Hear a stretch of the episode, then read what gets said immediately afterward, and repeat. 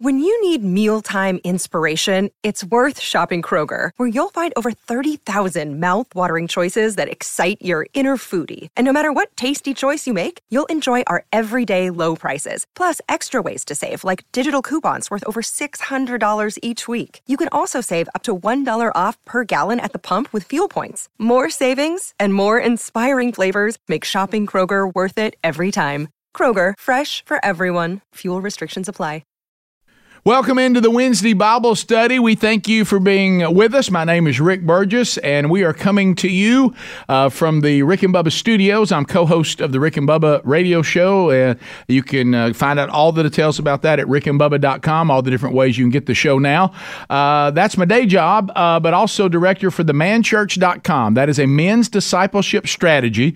It's a hub for you to, to go there and get all the resources you would need. It really is a men's discipleship discipleship strategy that is turnkey for if you're in leadership with men's ministry in and around your church, or you'd like to suggest that.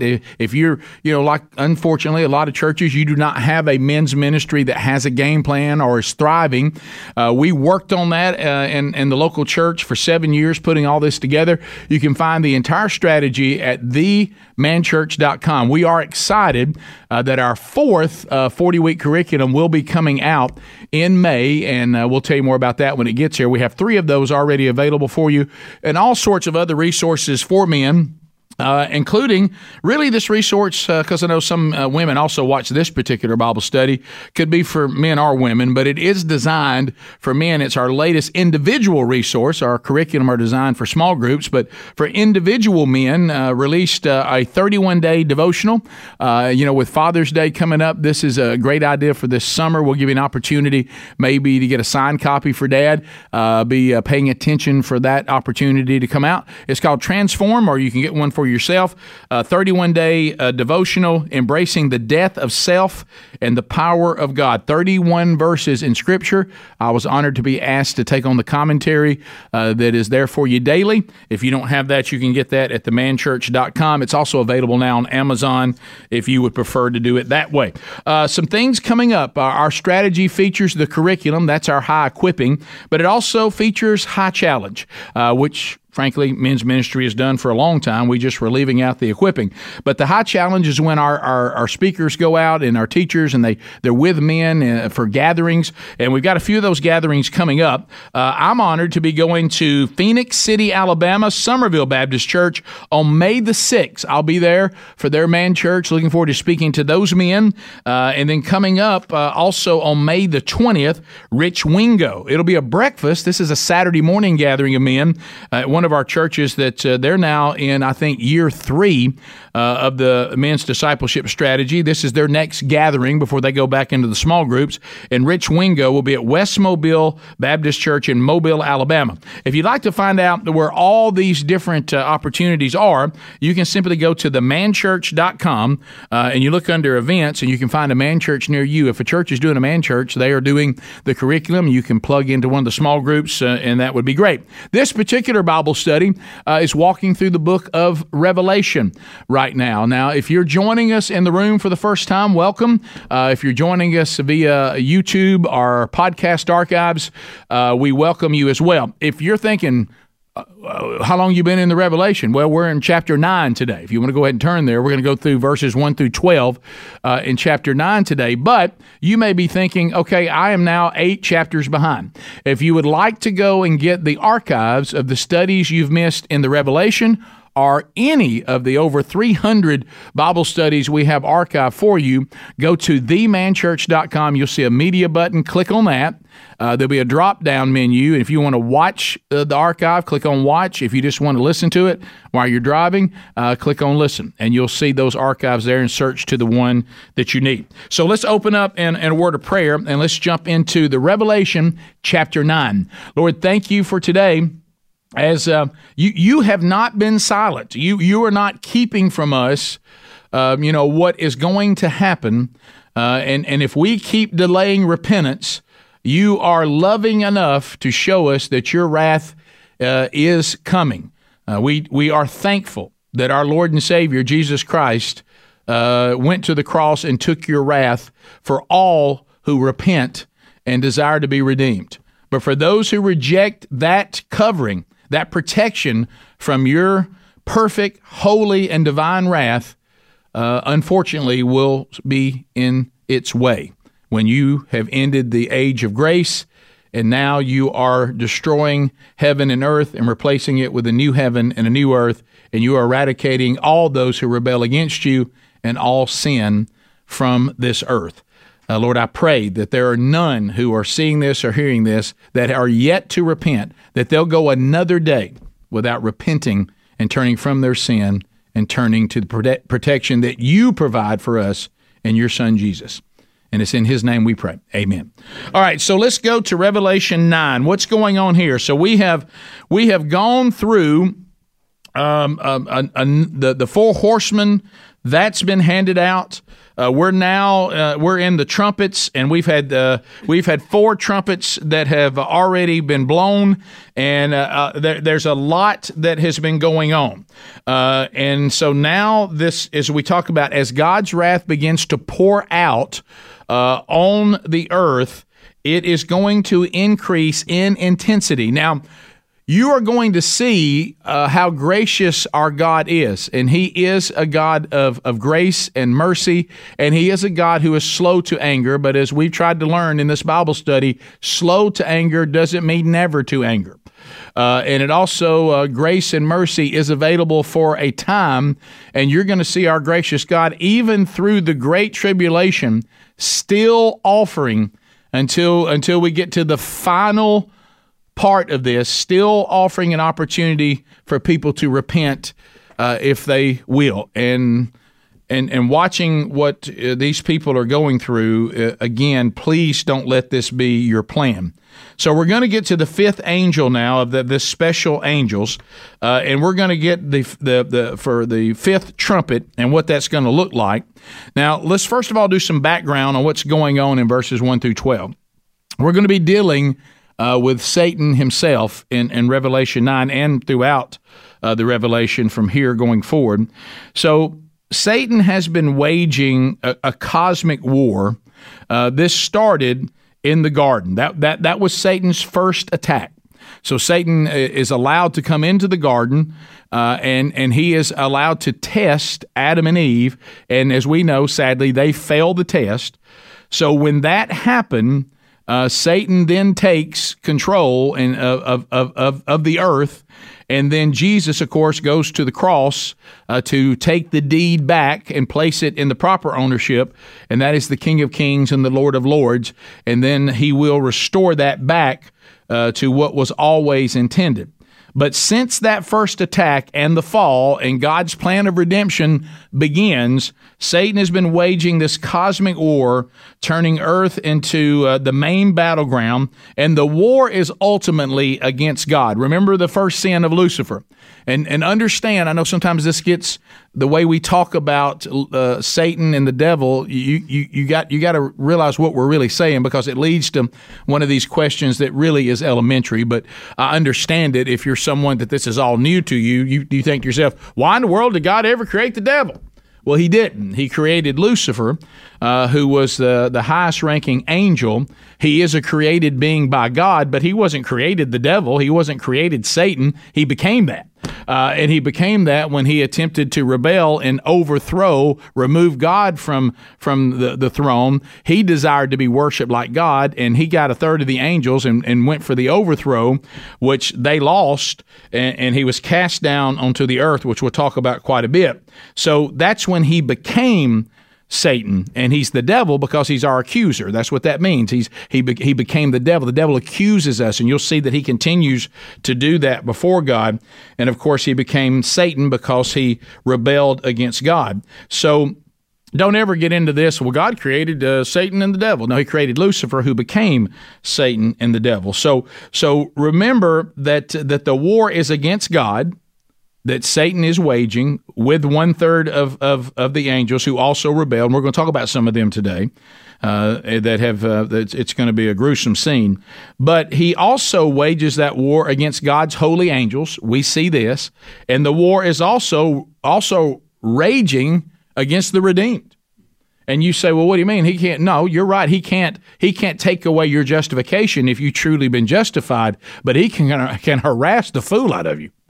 Uh, and also cause you to keep others from repenting, or to cause you to not be very effective at all, to to trip up your uh, call to to make disciples because you can't take it uh, or to cause you to fall back into sin where you then become less effective.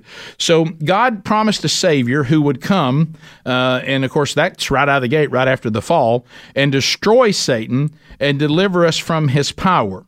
Uh, so Satan did counter. Uh, and and he, he got demons who who who were sent um, to the earth when he knew that he saw that God because God said it in Genesis three fifteen when when Satan not fully understanding because he's not God you know this is not you know, uh, our my pastor talked about this Sunday and we need to talk about this a lot. This is not Star Wars this yin and yang Eastern mysticism garbage, okay? Where you know you're either with the light, the the light, or you're with the dark, but they're equal. The force, this is that's garbage, okay? That's not that's not scripture. It might be fun to watch as a TV show, but it's garbage. What we have is God created Lucifer, and Lucifer is a big drop off from God. Okay, now look, he's not a homecoming game for us, and he's not a homecoming game for the angels. Uh, even you'll see in Jude where where Michael, the archangel who's battling Satan for the body of Moses because he knows the people will worship it if they can find it, and he wants to find it and let the people know where it is so they'll worship it like an idol. And and and Michael says, "I fought against Satan, but guess who came to win the battle for him? Jesus." Okay. Now when Jesus shows up, you know, it, it's over. So you don't want to go out there and take him on without Jesus because he's not a homecoming game. But but God is not equal. I mean, Lucifer is not equal to God, and he's just the bad side of God. That's hogwash. And anybody that's teaching you that, I'd leave that church. Okay, uh, that that is that is that is not accurate. But the, the, the, he is allowed to test us and refine us. He was even allowed to test Jesus, which we'll talk about. Uh, so what, what, what Satan did in Genesis 6, he said, I tell you what I'm going to do. I'm going to counter this God man thing that God's working on, and I'm going to create my own. And he had demons that were sent to cohabitate with human women. We talked about that in our study of Genesis. Remember, we did Genesis first, so you'd understand some of these references in the Revelation. And, and so when when these demons cohabitated with human women, trying to produce a hybrid instead of uh, instead of a God man, kind of a demon human uh, race, um, so, the, so who who you know the, the so the true God man could maybe not atone for us. This happens in Genesis six one four. It, it's I mean he doesn't pull it off, but this is what he's trying to do. Well, when God sees this, he responds by destroying them and all the sinful human race at that time. We talked about that in Genesis six. This was that catastrophic flood, which is the single greatest catastrophic event the earth has seen so far. Now, what we're about to see now, and as we move to it, it will pale in comparison to what God does this final time. Remember, God's promise in the rainbow, which you know has now been used to blaspheme God, God's promise in the rainbow was that He would not destroy it this way again. Not that He's not going to destroy it, because He is. And as we've said in here, if you're worried about man made global warming, don't you worry. Uh, God has not allowed us to burn the earth up. He saved that for Himself. He's going to burn it up. So, uh, so, so, so, uh, hang on to that. So, so he responds with this total destruction. We get back down to eight people. That was one of the things I was talking with a guy one time. I was trying to help out. He he had drifted into a um, a Bible study that actually one of my sons had found. And when he showed it to me and we listened to it, I said, Hey, you need to get rid of this. This is universalism. And of course, he appreciated that. And he said, Hey, sorry about that. I was kind of being drawn in. And, and in that universalism, what they're trying to convince you is that God loves us so much and he's always been so in love with us, ain't none of us going to hell. Okay? that once Jesus went to the cross, you don't have to repent, you don't have to do anything. God's decided to forgive everybody, and everybody's going to heaven, and all this kind of stuff. And the guy was talking to me about it, and I was about to correct him. It was a different guy, it wasn't my son. And he said, "You know, it's it's so great." I said, "You know, just remind you in this in this um, uh, in this podcast." Um, to that, you know, really, ultimately, we have to remember that ultimately, above everything else, God loves us. And I said, yeah, well, there's no doubt that you know God loves us. He's shown that He does love us. Well, you know, we have to go back and remember that ultimately the whole plan all along for God, if you look back through history, is that is God's love for us. I said, You mean human beings? He said, Yeah. I said, Well, you know, except for in Genesis 6 when he killed everybody but eight people. He killed everybody but eight people. And the guy just sits there and looks at me. I said, Nobody left but eight. And he was like, Well, I said, so so let's not forget the the redemption part in all this. You know, it, it, it, we're, we're God is not enamored with us. I want you to be real careful. He's not worshiping us, and and nothing about Him needs to change. We're the ones who need to change. Okay, we don't make Him any greater. Uh, we need Him. He certainly doesn't need us. Just like what's going on right here. If I tell God I'm not doing this, I'm not going to go out and make disciples. I'm not going to go out and disciple men. I'm not going to do that. I know you want me to do it. Don't want to. You know, he'd say, fine, I'll just do it with somebody else. He's not sitting there going, well, I guess if Rick doesn't do it, I don't know how this is going to get done. so, so we got to be real careful of elevating ourselves that God is so enamored with us that he just doesn't really care what we do. He's holy, we are not. We don't make him any, we need him and and he makes us something that he's comfortable with through the redemption and being made fully righteous through Jesus. We are not allowed to make him something we're more comfortable with. That's not how this works. Uh, so so keep that in mind. So God does destroy everybody but eight, and then Satan continues this plan. Where do we see him attack somebody else? Job. You know, he's all, he's always attacking, and, and this reveals his hatred for what? What do we find out about Job? Job, he, he was considered to be in his, his time to be blameless and upright compared to all the other people. And you know what Satan said? Well, that's the one I want then. I can't stand godly people. I, I want a shot at him. Now, some of some of you may not like this. Back to this version of God that you try to create that you're more comfortable with versus repenting and let him make you something you're more comfortable with. Satan is not trapped in hell somewhere. Satan still has access to the heavenly realm and can stand before God, apparently because it says that that Satan is standing before God and God's talking to Satan. What's been going on? Well, I've been going in and out from the earth, meaning he can go and he can come back. I've been going in and out. I've been checking things out, and God says, "What do you think about Job?" God starts that conversation, and then of course Satan says, "Well, well, of course he loves you. You give him everything he wants. He's he's he's got more wealth than he could ever imagine. He's got ten beautiful children. He's got he's got he's got land. He's got standing. He's got it all." You you take you allow me to take that from him, he'll turn on you. And God doesn't say, "No, nah, I'm not going to do that." He says, "Okay." Take uh, here's but then God says what? Here's what you can and can't do. He sets the boundaries. Okay, by the way, and, and keep in mind, I've gone through the, the, the earthly death of one child. Satan was allowed to kill all Job's children, 10 of them, apparently by weather.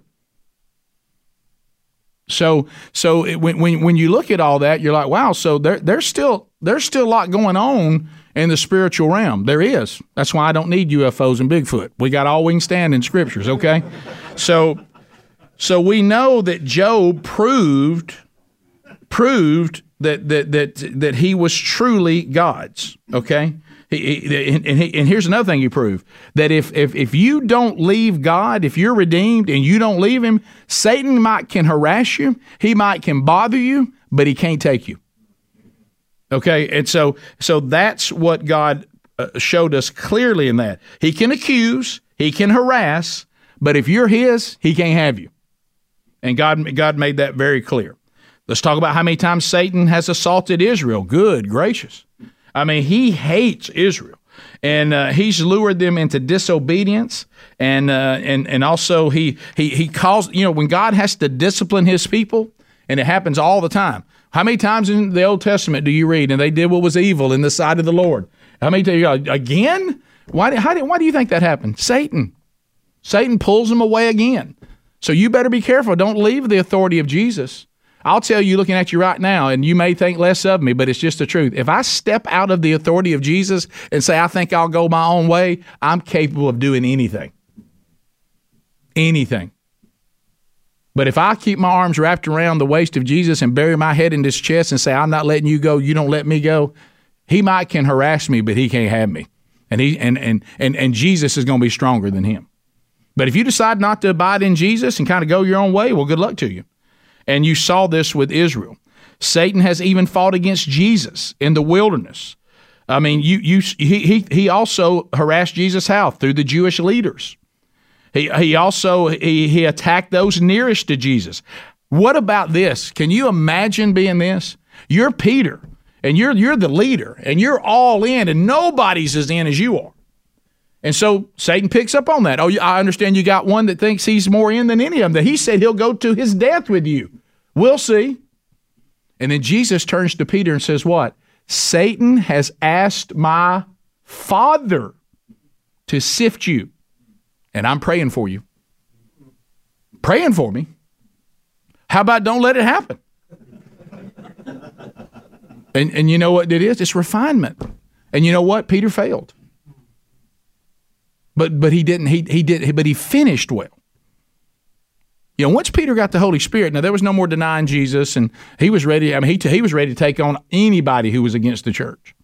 So he he was redeemed by Jesus. And you know what's so incredible about Peter? And we we t- we studied First Peter and Second Peter. If you want to go check those, I love the fact that Peter was the only one that Jesus also let him know what was coming.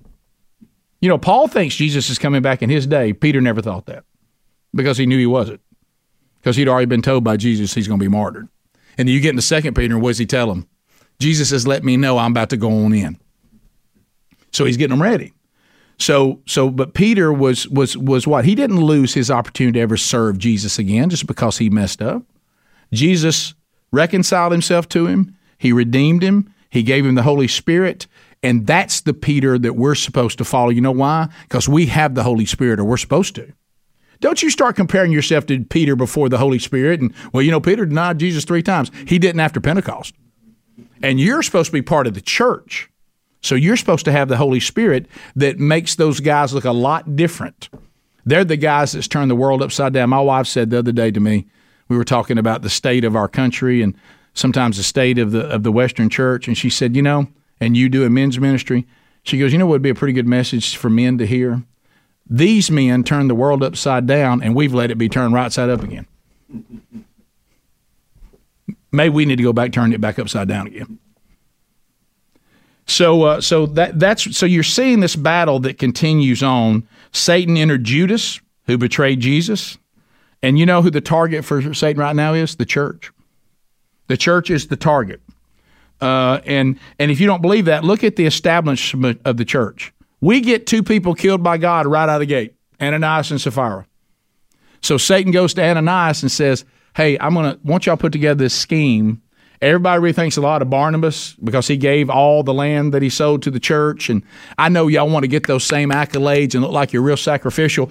But how about this? Don't don't give it all to the church, but pretend you did. So everybody can just clap at how sacrificial y'all are. But see, what, what, what, what Ananias didn't count on is that Peter has the Holy Spirit, and God told Peter through the Holy Spirit, hey, these two are, are scams. And those of us that have wives, if you're married, it says, with his wife's knowledge, Ananias put together this scheme being tricked by Satan. As soon as he walks into the church, Peter says, hey, you need to, you need to own this. I can't believe you claim to be a member of the church and have the Holy Spirit and do this and not come under conviction. And Ananias won't let it go. He, he won't repent. He stays with it. And God kills him. Sapphira shows up three hours later. Of course, she's late. Shows up three hours later, okay? And, and nobody says to her, hey, if Peter asks you about this land, you got to come clean. She goes in there, sticks to the same story. God kills her too. So think about that. Here's a husband that taught his wife to sin, and it cost both of them. And uh, and so Satan was in the middle of that, and you see him continue. When you see perpetual, deliberate, unrepentant sin all throughout the church, that's Satan's war still going on. And he just does it. He just does it by individual people, trying to break down the, take away the purity of the church. Because when the church isn't pure, God doesn't fill dirty cups and uh, and so he's gotten where we don't have any stomach for church discipline. You know, Paul takes this on in First Corinthians. He's like, "Hey guys, you're, you're letting this guy just blaspheme God, and you're not dealing with him. Not only do you not care about the church, you don't care about him. If you turn him over to Satan, uh, you know, and, and he realizes what what his sin is doing in his life, he might actually repent." But as long as y'all keep patting on the back, say it's no big deal, you've you, now you've defiled the church, and you're also not loving this guy. Church discipline is nauseating but it's necessary. And, and, and so you see this going on under attack right now, mainly through false teachers, mainly through unbelievers mixing themselves in with the church and, and, and, and not being called to repentance or refusing to repent, compromising the purity of the church. So this is a war that's not new. But now let's look in Revelation 9. Now in the future, Satan is going to serve God's purpose. That's always the thing that, that he misses. By being permitted to launch another deadly assault against uh, the human race. And this is an ugly one in the future. This will be at the sound of the fifth trumpet. Trumpet. The first four trumpets, no doubt destructive. The remaining will be worse. So remember what was just said when we left last week at the end of eight. The eagle flying up in the sun, which is an angelic uh, uh, being. Woe, woe, woe. Three woes to those who dwell on the earth at the blast of the other trumpets that the three angels are about to blow. And here comes woe number one, and that's the fifth trumpet. And the fifth angel blew his trumpet, verse 1, and I saw a star fallen, fallen from heaven to earth, and he was given the key to the shaft of the bottomless pit. Look at verse 2. He opened the shaft of the bottomless pit, and from the shaft rose smoke like the smoke of a great furnace, and the sun and the air were darkened with the smoke from the shaft. So uh, uh, another uh, elite angel. Uh, there's going to be one last opportunity to repent before the rising crescendo of divine judgment reaches its apex. The final three blasts of God's holy anger. And uh, you see here, this elite angel blows his trumpet, and a star. Now, this is not inanimate like what we saw when the meteors and the asteroids and all that was hitting the earth. This is these are not celestial falling from the heavens. Um, it, it's not celestial matter. Uh, it, it, if you look at uh, you know Genesis six thirteen, also uh, you can look at eight eight, uh, and then also verse ten of eight. This is an angelic being. Uh, Job also talks about Satan in Job thirty eight seven about him falling to earth um, now, there are some people in, in the commentaries that don't believe this is Satan. I, I, don't think their their point of view stands up real good on the things I'm about to tell you. But then they're only the only thing that makes them push back is they they can't imagine that God would give the keys to this pit to Satan. But God's in control. I mean, he, he he's going to take it back, and that Jesus ultimately will have this. But this is being allowed. So some say it's just a random angel uh, others say it's more likely this is Satan himself, based on the scriptures I'm going to give you that support that. So, um, if you look at Isaiah uh, 14, 12 through 15. So, if you have your Bible, turn over to Isaiah, uh, and you're going to see some things from Isaiah and others. I've got others that I'll share with you. It, it really points to it, the way this is being described by John, the way he's seeing it. It sounds an awful lot like other scriptures uh, when we're talking about Satan. Look at verse 12 of Isaiah 14. How you have fallen from heaven, O day star, son of dawn. How you are cut down to the ground, and you who laid the nations low. You said in your heart, I will ascend to heaven above the stars of God. I will set my throne on high I will sit on the mount of assembly in the far reaches of the north. I will ascend above the heights of the clouds. I will make myself like the Most High. But you are brought down to Sheol, which, of course, when you see this word in Scripture, we've talked about this before, all this meant to the Hebrew people. This is where they thought people went who were dead. This was the place of the dead. And at one time, they thought it featured Hades, but it, for the condemned, but it also featured paradise for those who had died uh, but were you know had had been deemed righteous by God as following His law. This is that scene that you see when Jesus does the parable of Lazarus the beggar and the rich man and he says there's a there's a, a, chasm between them, and he can see Lazarus in the bosom of Abraham, and uh, apparently Lazarus can see him because there's a conversation that takes place. This is what they would be called Sheol, and they would say or Sheol in the Hebrew. This is the place of the dead. But he says that you were that you were brought down there to the far reaches of the pit. Hang on to that. Uh, uh, and so when you when you look at other places in the Bible, uh, Luke ten eighteen, what did Jesus say? I saw Satan fall like lightning from heaven. Ezekiel twenty eight twelve uh, describes Satan, Lucifer, as being cast down out of heaven. So this isn't his original rebellion that we're seeing here. Uh, he and a third of the angels, when they rebelled, uh, you know, were banished. But Satan is allowed to retain access to God's presence. I just told you about that in Job, where he goes to constantly what accuse us. But there, even though this these descriptions we're reading is Satan's first rebellion, but the way he was cast out of heaven looks an awful lot like this.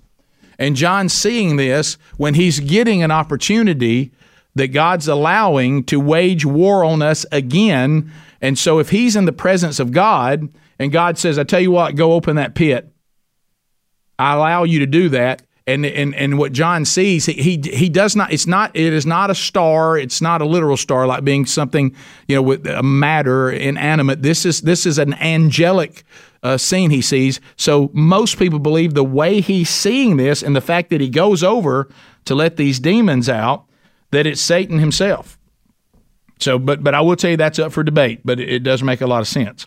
So during the tribulation, he and his demon hosts will unsuccessfully battle Michael and the holy angels. They'll they'll be defeated and at that point will be permanently cast down to earth. But we'll see that in the future in Revelation uh, Revelation 12. If you want to make a note of that, we'll study it when we get there, seven through nine. Satan is going to seek to use all of the demonic hosts that are already on earth, so they're in, and then from those that are incarcerated in the abyss, the the the, the bottomless pit. Seven times in the Revelation, uh, and, and, and also, it, it, mentions too that it will be the future final home of Satan and his demons. This pit of the abyss, bottomless pit, uh, is mentioned. Now, it, it'll be his final resting place when you get to Revelation 20, but we're not there yet, okay? But right now, certain demons are being held captive there uh, because we have demons that are still moving uh, uh, uh, around the earth, but they were demons that were so vile and so awful that God has punished them and imprisoned them. They're not allowed to run around on the earth yet, but in the Great Tribulation, He's going to turn them out. Okay? So, but they're there now, and, and and if you don't believe that, remember our study of Peter. Stay with me. I know some of this gets hard. Second Peter chapter two. Do you remember our study of Peter? And this is that much debated commentary from Peter uh, in, in 2 and 3. But let's go to what he says in 2 first. Uh, 2 Peter chapter 2 verse 4 for if God did not spare angels when they sinned but cast them into hell now the word hell here is what we use he really when Peter wrote this because it's in Greek he uses some Greek mythology of the place of the evil and the dead and the punished uh, it's Tartarus T A R T A R U S. So that's the the word he actually used. But when the translator in the English Standard Version went to English, they said it'd be what we call hell. But he's trying to use an image, meaning they were put somewhere that is not the final hell in some sort of prison.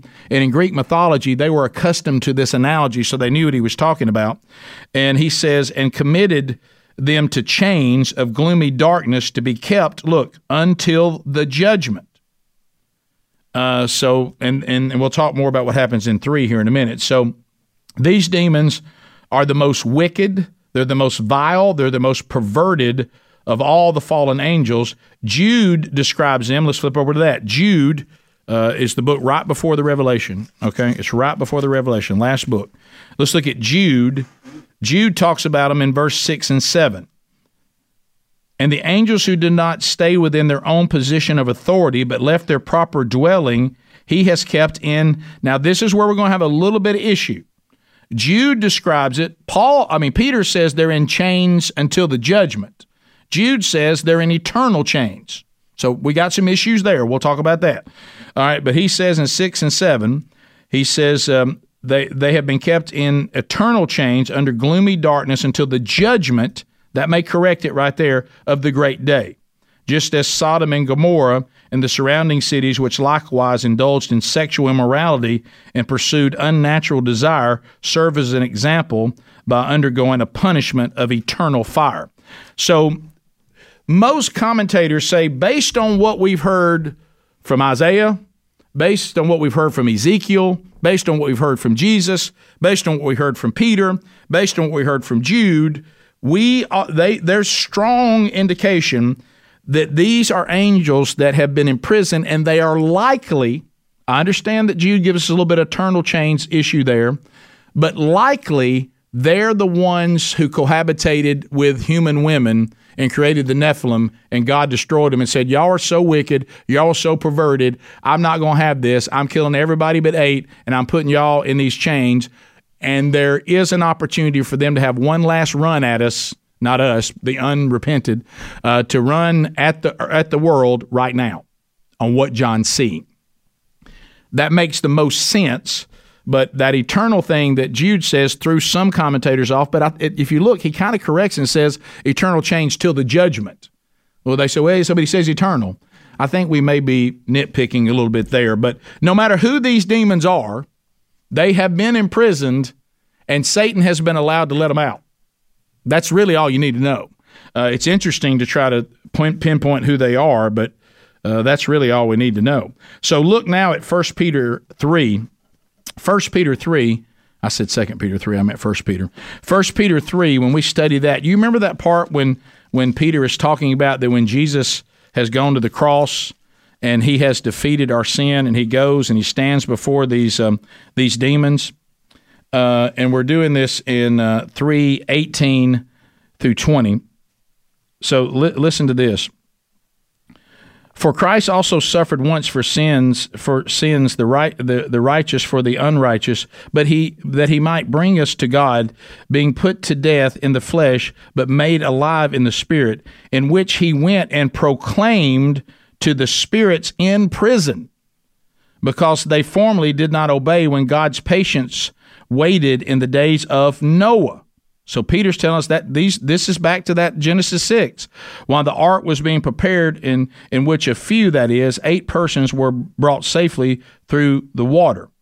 What he is saying is that when Jesus defeated our sin on the cross, and now any attempt Satan had to produce his own God man had been defeated. Jesus goes and stands in front of these demons who are in prison when they tried to create their own supernatural human people that God tried to do with demons. He's standing there in front of them and said, I beat you. Now it's eternal damnation for y'all. Any shot to overthrow God and stop his plan of redemption, you didn't get it done. We did it. Okay, and now anyone who repents and, and, and desires to be forgiven, I will be forgiven. I'm the only God man there's ever been. You didn't do it, and I'm here to tell you it's done. So many believe that uh, that's what's about to happen here is these very demons that are not allowed to roam the earth are about to be allowed to roam the earth. And uh, so um, the abyss is is um, is so sad in such a terrible place to be. Think about when Jesus in Luke chapter 8, verse 31, do you remember when the demons began to talk to him? And remember, those of you that think all you got to do is just believe that Jesus existed, these demons know everything about Jesus. They know more about Jesus than the disciples do. The disciples are still confused. The demons aren't. And what did they beg Jesus not to do? Don't send us to the abyss. Please don't send us there. So they know he can. And what does he do? He puts them in those pigs, and the pigs run off the mountain into the water. But they beg him, don't put us in the abyss. Well, these demons have been in the abyss for a very, very long time, and uh, and they're going to be allowed uh, to to come out and do things that um, that are horrible.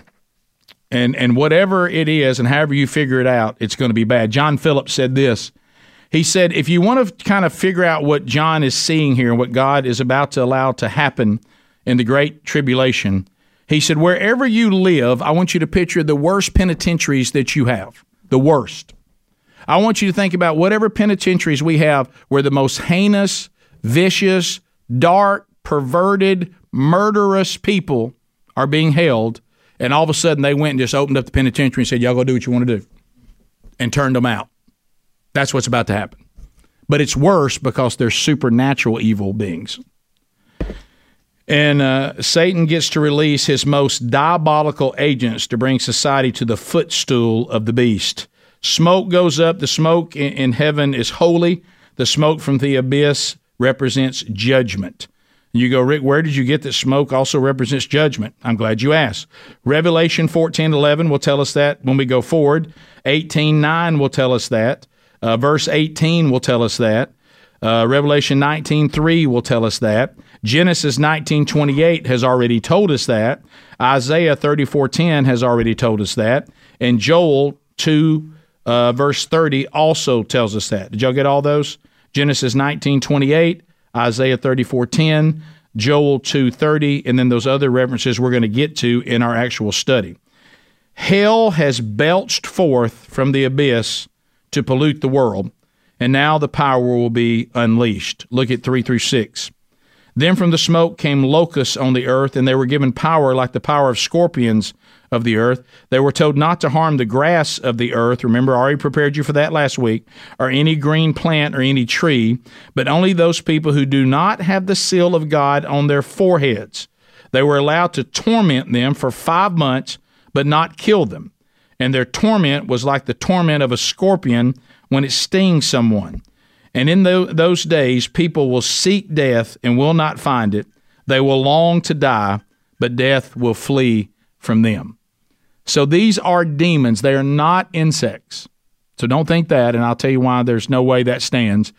Demons resembling locusts uh, to plague the earth. The locusts were so- associated with, for, with John with mass destruction, but these are not bugs. They are demons bringing a swarm of destruction. And the locust analogy is symbolizing that that when he sees that it's an uncountable number, and and and and their ability for massive destruction is mind-boggling to him. Three times uh, he talks about that they've been given power to inflict pain, and is compared to that of a scorpion. Now remember, and, and that ought, that already tells you that they're not locusts. Locusts don't have stinging capability. He said they they they look like locusts and they look they have the ability to inflict pain. Well, he thinks what has the ability to f- inflict pain like I'm seeing, and he's like a scorpion stinging. It was like a, a scorpion's just stinging over and over again. And he said, I'm seeing this. He said, and, and the combination of a locust and a scorpion symbolizes they have the ability to cause physical destruction to the environment, but they also have the ability to kill and sting. They have the ability to do both. That's why he's saying locust scorpion. This is a, a, a demon infestation. And uh, but once again, what do we see? Limits were placed on them. They could not, they couldn't harm the green grass and the plant life. Again, that's not locust. They would do it. Okay, uh, and and and there's been enough time from the last trumpet that either green grass has grown back, but or as he said before, uh, you know, certain places uh, on Earth, grass gets green at different times of, of, of the seasons. But we know that um, that the humans not sealed. Now, who is that? They're they're not sealed. So God says you can't kill them. You can torture them for five months, and you can't go after the green grass. You can't go after the green plants. And he says, and any the ones you can harm are the ones that don't have my seal. Well, we know that's the 144,000 evangelists. We know that, but also it's everybody who's been redeemed. If you if you're redeemed during this time and you were not originally redeemed uh, in, in the church age, but you waited to the tribulation to confess and repent. What this means is you've now been protected to a certain extent if, if you weren't killed instantly. So if you've survived this, he's now going to protect you from these demons uh, on, on what they can and cannot do to you. Uh, and, and the seal marks them as personally belonging to God these are the overcomers that Jesus talks about. Remember, what did he say? Jesus said to the overcomer, and he's listed all these things to the letter letters to the churches. And one of the things he said is what? Overcomers will receive the name of God. They're overcomers. They're persevering through this, and they're protecting. Uh, they're being protected from the forces of hell. But even the unredeemed get some sort of grace because they can't be killed, but they can be tortured for five months. He's given them five months to repent And, and Satan wants them to die with no repentance. And God counters that. And, and the word that, that, that he's using here is torment. That means it's really bad pain that they're going through. And it says they're going to want to die, but he doesn't let them die. They want to die, which is what Satan wants. I hope you die because you haven't repented yet. And God said, No, I'm not going to let you die. You're going to want to die. It's that bad. I'm trying to get you to repent. Anything that we're allowed to go through that is difficult, God's teaching something. And, and, and we have to learn. It may be that you need to repent. It may mean that something in you needs to be refined. Uh, Paul tells us, we'll get to in a minute, that he needed to be humbled. Uh, whatever the case is, God is not, this, this pain and suffering that we go through, that God allows, these are not random events. God's teaching something. And what I tell people all the time when they talk to Sherry and me about pain and suffering, you know what I say? Don't waste it. Don't waste it.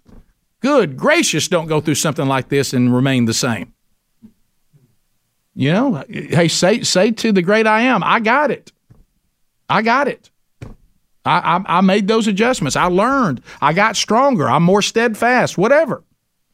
Uh, and then verse six, it's so bad, men will wish they were dead. It's over. I mean, you the, the earth is going away. And and, the, and and you know one thing that God is taking away in all this, and we're guilty of it today brothers and sisters who may be watching. We're guilty of it today. Let me tell you what God took away. There'll be no way for you to make heaven on earth now. That's what we try to do, don't we? We try so hard to make heaven on earth, and we let all these idols come into our life that we think give us more joy and more happiness than just being right under the authority of God. And every time we try to make heaven on earth and something bad happens, we act like we're surprised. You're never going to make heaven on earth. You can have some pretty good runs. I've had some good runs. But what you're going to see here is the environment that has been created now, it'll be impossible to do it. So, what does that mean? You're focusing on one thing. I want this to end. You're focusing on one thing. I don't have hope anymore. He loves us enough to put you in a situation, me in a situation, and give us our best shot at repentance. And you can get mad at him if you want to and miss it, and you can be miserable for the rest of your life. And if you don't repent, you can go to hell.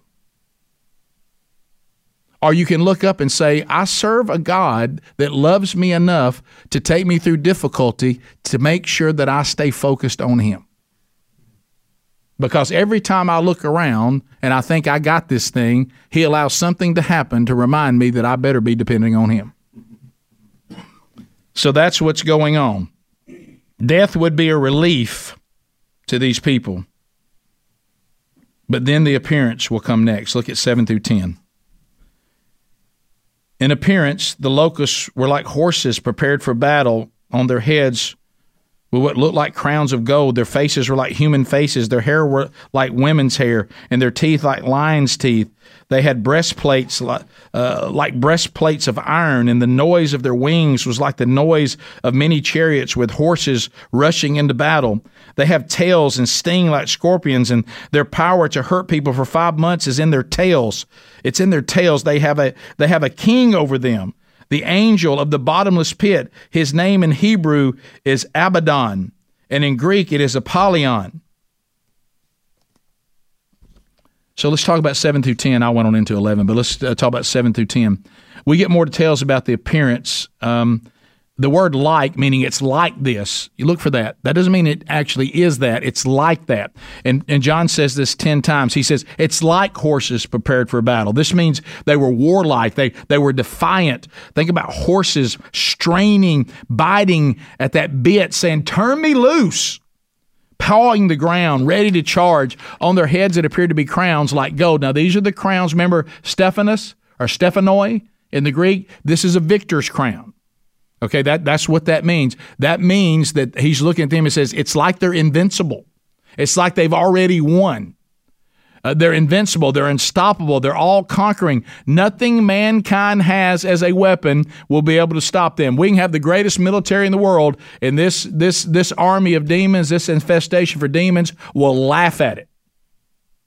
They'll be unstoppable by stoppable by anything we got.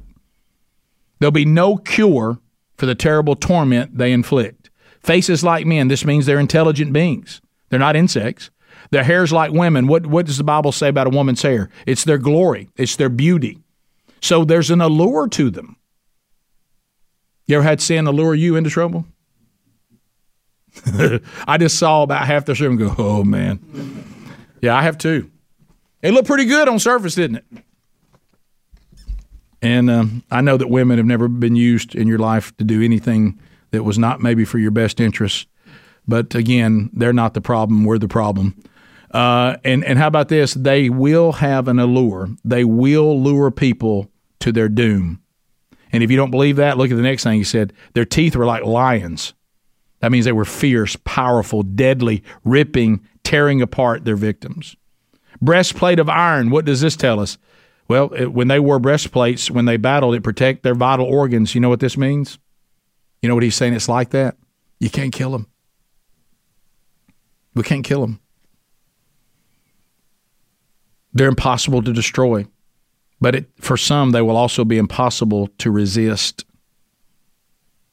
John, like the prophet Joel in, in chapter 2, verse 4 and 5, you can go read that. We're running out of time, so I want to be sure I get this in. So, Joel 2, 4 and 5, Joel says he compares the sound of their wings to a moving army. I mean, just picture this. Picture chariots and horses. John says it sounds like chariots and horses moving into battle. Their massive worldwide onslaught will leave nowhere to hide. They are compared again to scorpions with one goal. And what's that goal? To hurt people. It's a full scale demonic torment that drives people to seek death. How will this be done? We don't really know. But we do know this in Matthew 8 28, it, it, we, we, we see that um, the word here is saying that there will be, that the, the, the maniacs will be so insane because these demons have come out of this abyss to where they have been in torment themselves, and that has worked them into a frenzy of destruction. You know how you? I remember I was told this. What what what, what Matthew is saying is my brother has a real bad temper, and I was the big brother, and he was little. At one time, I you know he only weighed like fifty pounds, and I was already like one hundred and thirty pounds. And you know what? Everybody said you made your brother mean. You just harassed him and harassed him and made him miserable, and you made him mean. Now we're all paying a price. and so what's happened here? That them being in that abyss has only made them more awful. They've come out of here like they're furious, and they're gonna what they're gonna take it out on everybody that's left. Jesus met, uh, said that uh, people being tormented. Remember this? We talk about how they're tormenting people. Look at this throughout Scripture. Jesus in Matthew 4, verse 23 and 24, you know, he, he, he was dealing with people tormented by demons. The centurion servant uh, has had paralysis in Matthew 8 6. Demon possessed boy throwing himself into fire, into water, self destructing. Matthew 9 20 22.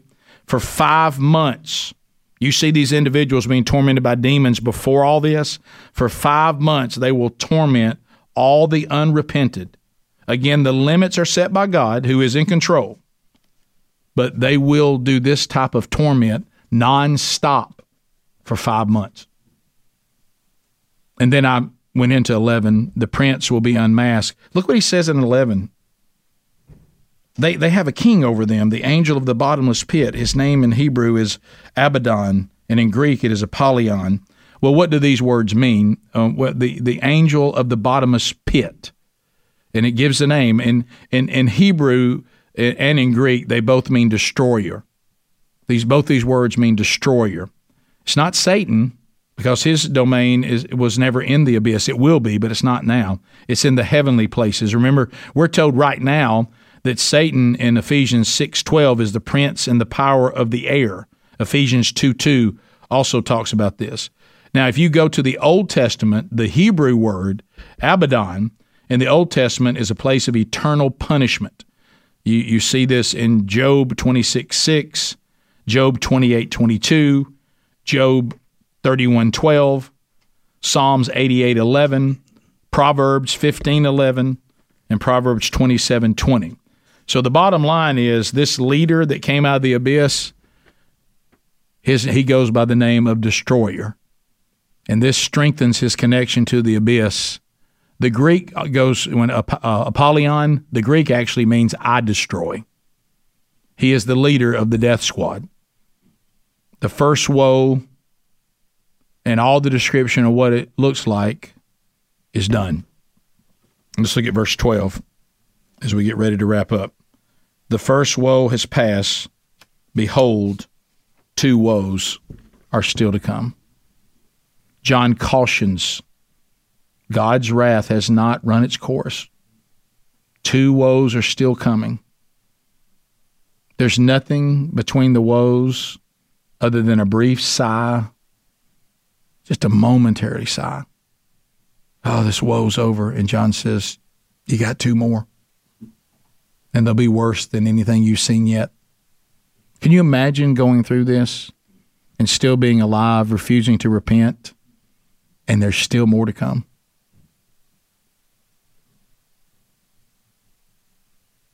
before even more fearful judgments are to come on those as Paul describes in Romans 1:18. See if this sounds familiar to the times you're living in now of the attitude of human beings as it worsens as we move our way there. Paul is looking many think from looking out at Corinth and writing this to Rome. He says that the destruction of God is coming on those who suppress the truth and unrighteousness. See, and you think, how in the world can there people not be repenting here? You know, when Jesus talks about hell, what does he say? It's a place of what? Gnashing of teeth.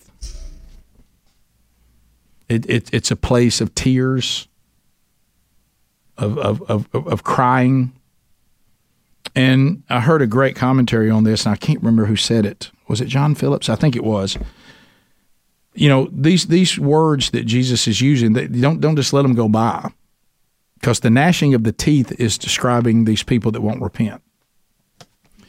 There's those that are weeping and mourning that Jesus talks about. You know who those people are? I deserve this. Oh no, I never repented. I just kept putting it off, and here I am in torment. But that's not the gnashing of the teeth people.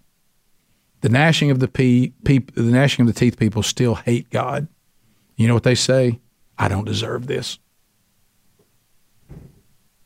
When all this is coming down, instead of them looking to God saying, "Oh Lord God Almighty, I have rebelled against you. I am I'm full of sin, and I need to repent." They keep looking at him, going, "This is why I don't like you." They're gnashing their teeth saying, We don't deserve this.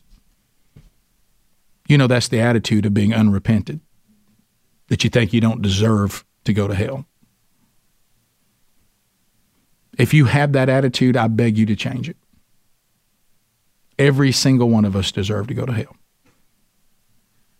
All of us have sinned and fallen short of the glory of God.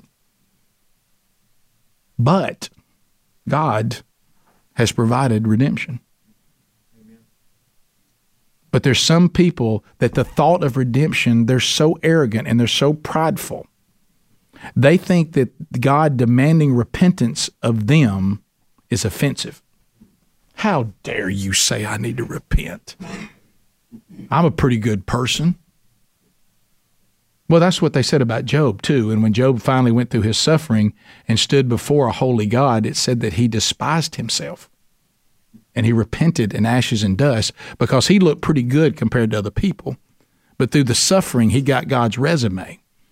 And he said, Before I'd heard of you with my ears, and now I see you with my eyes because of the suffering. I've become so intimately aware and clear of how righteous you are it's made me also see how unrighteous I am.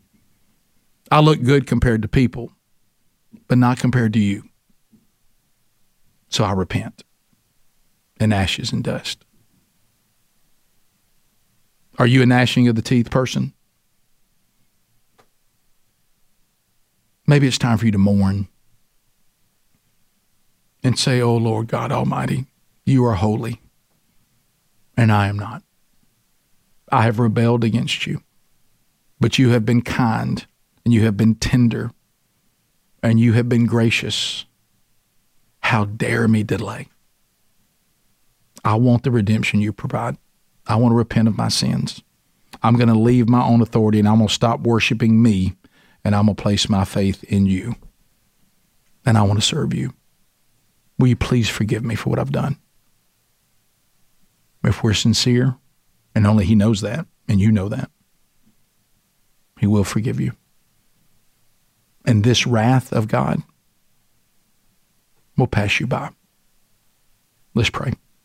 Lord, thank you for this message. Thank you for us being able to see this clearly. I pray for all who need to repent that we do. If you're out there and you need help, reach out to me, rick at burgessministries.com. I'd be honored to help you and walk you into the presence of Jesus. In his name we pray. Amen. Thank you all very much.